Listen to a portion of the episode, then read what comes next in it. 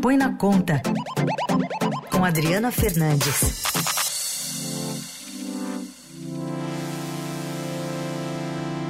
Oi, Adri, tudo bem? Bom dia. Oi, Carol, bom dia. Bom dia, Heisen. Bom dia. Adri, vamos se debruçar um pouquinho sobre a proposta de emenda à Constituição que abre caminho para a inclusão de até 50 mil servidores de ex-territórios federais na folha de pagamento da União. Que impacto deve ter isso em relação a dinheiro, de recursos, Adri? Olha, impacto, a gente não tem o Ministério da Gestão e Inovação que cuida né, da folha é, de servidores, ainda não tem um valor, porque a PEC é, não foi aprovada, é, no, foi aprovada na Câmara, na, foi no, no Senado na terça-feira, inclusive com votos da base aliada, mas ainda que, terá que passar para a Câmara, onde o governo espera fazer um enxugamento. Então, é, há uma expectativa de reduzir esses 50 mil, uh, mil uh, servidores para algo próximo de 20 bilhões. Mas o número uh, que tem, tem circulado em Brasília é algo em torno de 6 bilhões de reais. E o que chama a atenção é o momento, o espaço que essa PEC vem, vem ganhando, ela não, ela há muito tempo esse, eu, eu, até acho que posso chamar, antigamente a gente chamava muito aqui, esse trem da alegria, né? Esse é um nome, um nome muito antigo aqui em Brasília, gente sempre teve muito trem da alegria para colocar é, pessoas dentro do serviço público. É, e esse trem da alegria, ele, ele não, não prosperava.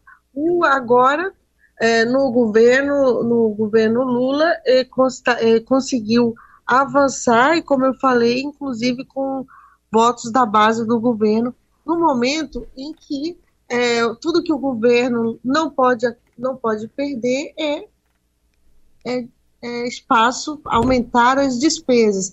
Então eu vejo, estou vendo, tô vendo um Congresso muito é, leniente com medidas de aumento de despesas. Não é hora é, de fazer esses gastos, mas a PEC acabou uh, sendo aprovada é, com, com, facilidade é, no Senado Federal. Vamos ver como é que o governo é, vai tratar esse assunto na Câmara dos Deputados. É, explicando um pouco o lado político, Adri, são é, basicamente servidores lá do Amapá, de Rondônia, uh, de Roraima, que eram territórios federais. Mas aí o, o servidor teve a opção de escolher isso, passar para estadual? Não, essa, essa, eles, eles, eles, eles quiseram, eles, esses, esses servidores, é uma demanda é, muito antiga. O que eles querem é, é, é ficar no governo federal, onde os salários é, são, são ma maiores, né? Os salários são maiores. A União já banca salários de 18 mil e 16.300 é, 16.300 é, servidores de ex-territórios que foi um vínculo reconhecido em 2015 e agora uma nova uma nova uma nova como é dizer, leva né que está sendo que está sendo é, requisitada. O que eles eles eram servidores desses ex-territórios e agora querem é, ter ficar sob o guarda-chuva do governo federal como eu falei onde os salários são mais altos. É, então acho que o problema maior é não só é, mais servidores estão sendo colocados, porque tem, eu tenho, uma, é por isso que esse número de 50 mil está tá, tá, tá sendo, está circulando, porque tem no Ministério 50 mil pedidos para ingressar é, nesse, nesse para ingressar no serviço público de servidores que vieram desses, desses ex, desses ex, ex, ex territórios o, o, essa, essa proposta foi apresentada em 2018 pelo senador Randolph Rodrigues, que hoje é líder do governo, e que está patrocinando esse aumento é, de despesas. Então a gente vê, ele está atendendo uma, uma demanda, ele é do Amapá, né? Está atendendo uma demanda da região dele, dos seus eleitores, mas é, não tá vendo, não estamos vendo aí um, uma coordenação porque não é, não é hora, o governo vai lá, está buscando aumento da carga tributária, está sendo é, criticado e vem aí mais gastos.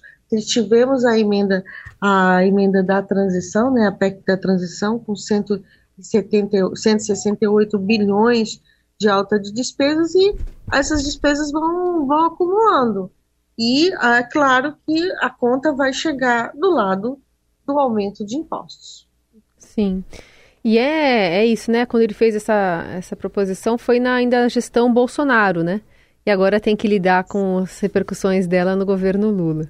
Sim, esses pedidos eles são, são analisados no governo por uma comissão especial é, desses ex-territórios né, de Rondônia, Amapá e Roraima, né? Desde a sua instalação em 2015 até hoje é, recebeu 77 mil processos, mas muitos já foram é, eliminados. Então hoje tem algo em torno de 50 mil. É, tem algo que já é muito também, mil. né? É muito, é muito.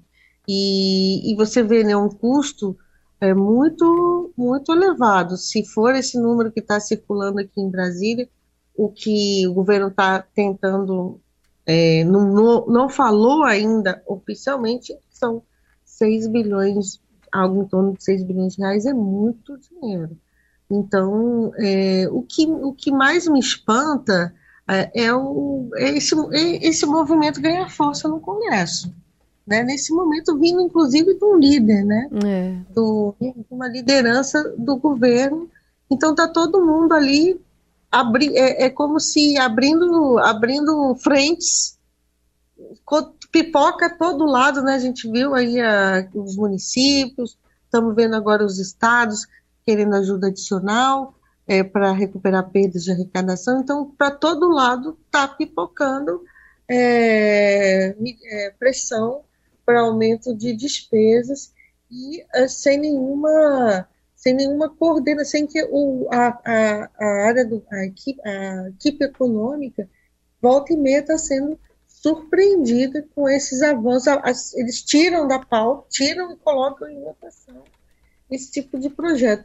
É uma sinalização muito ruim daqui para frente. A gente não tem um problema resolvido, eu escrevi ontem uma matéria em que mostra que o orçamento, o buraco do orçamento é o orçamento de 2024 é muito maior, porque o governo provavelmente, o que os economistas estão falando, subestimaram as despesas, ou elas estão, é, ou seja, o governo enviou uma lei, um projeto de lei orçamentário com despesas menores do que deveriam estar lá registradas, das despesas da Previdência, estima-se algo em torno de 20 bilhões a mais, e isso a gente tem um, uma regra fiscal que depende de arrecadação.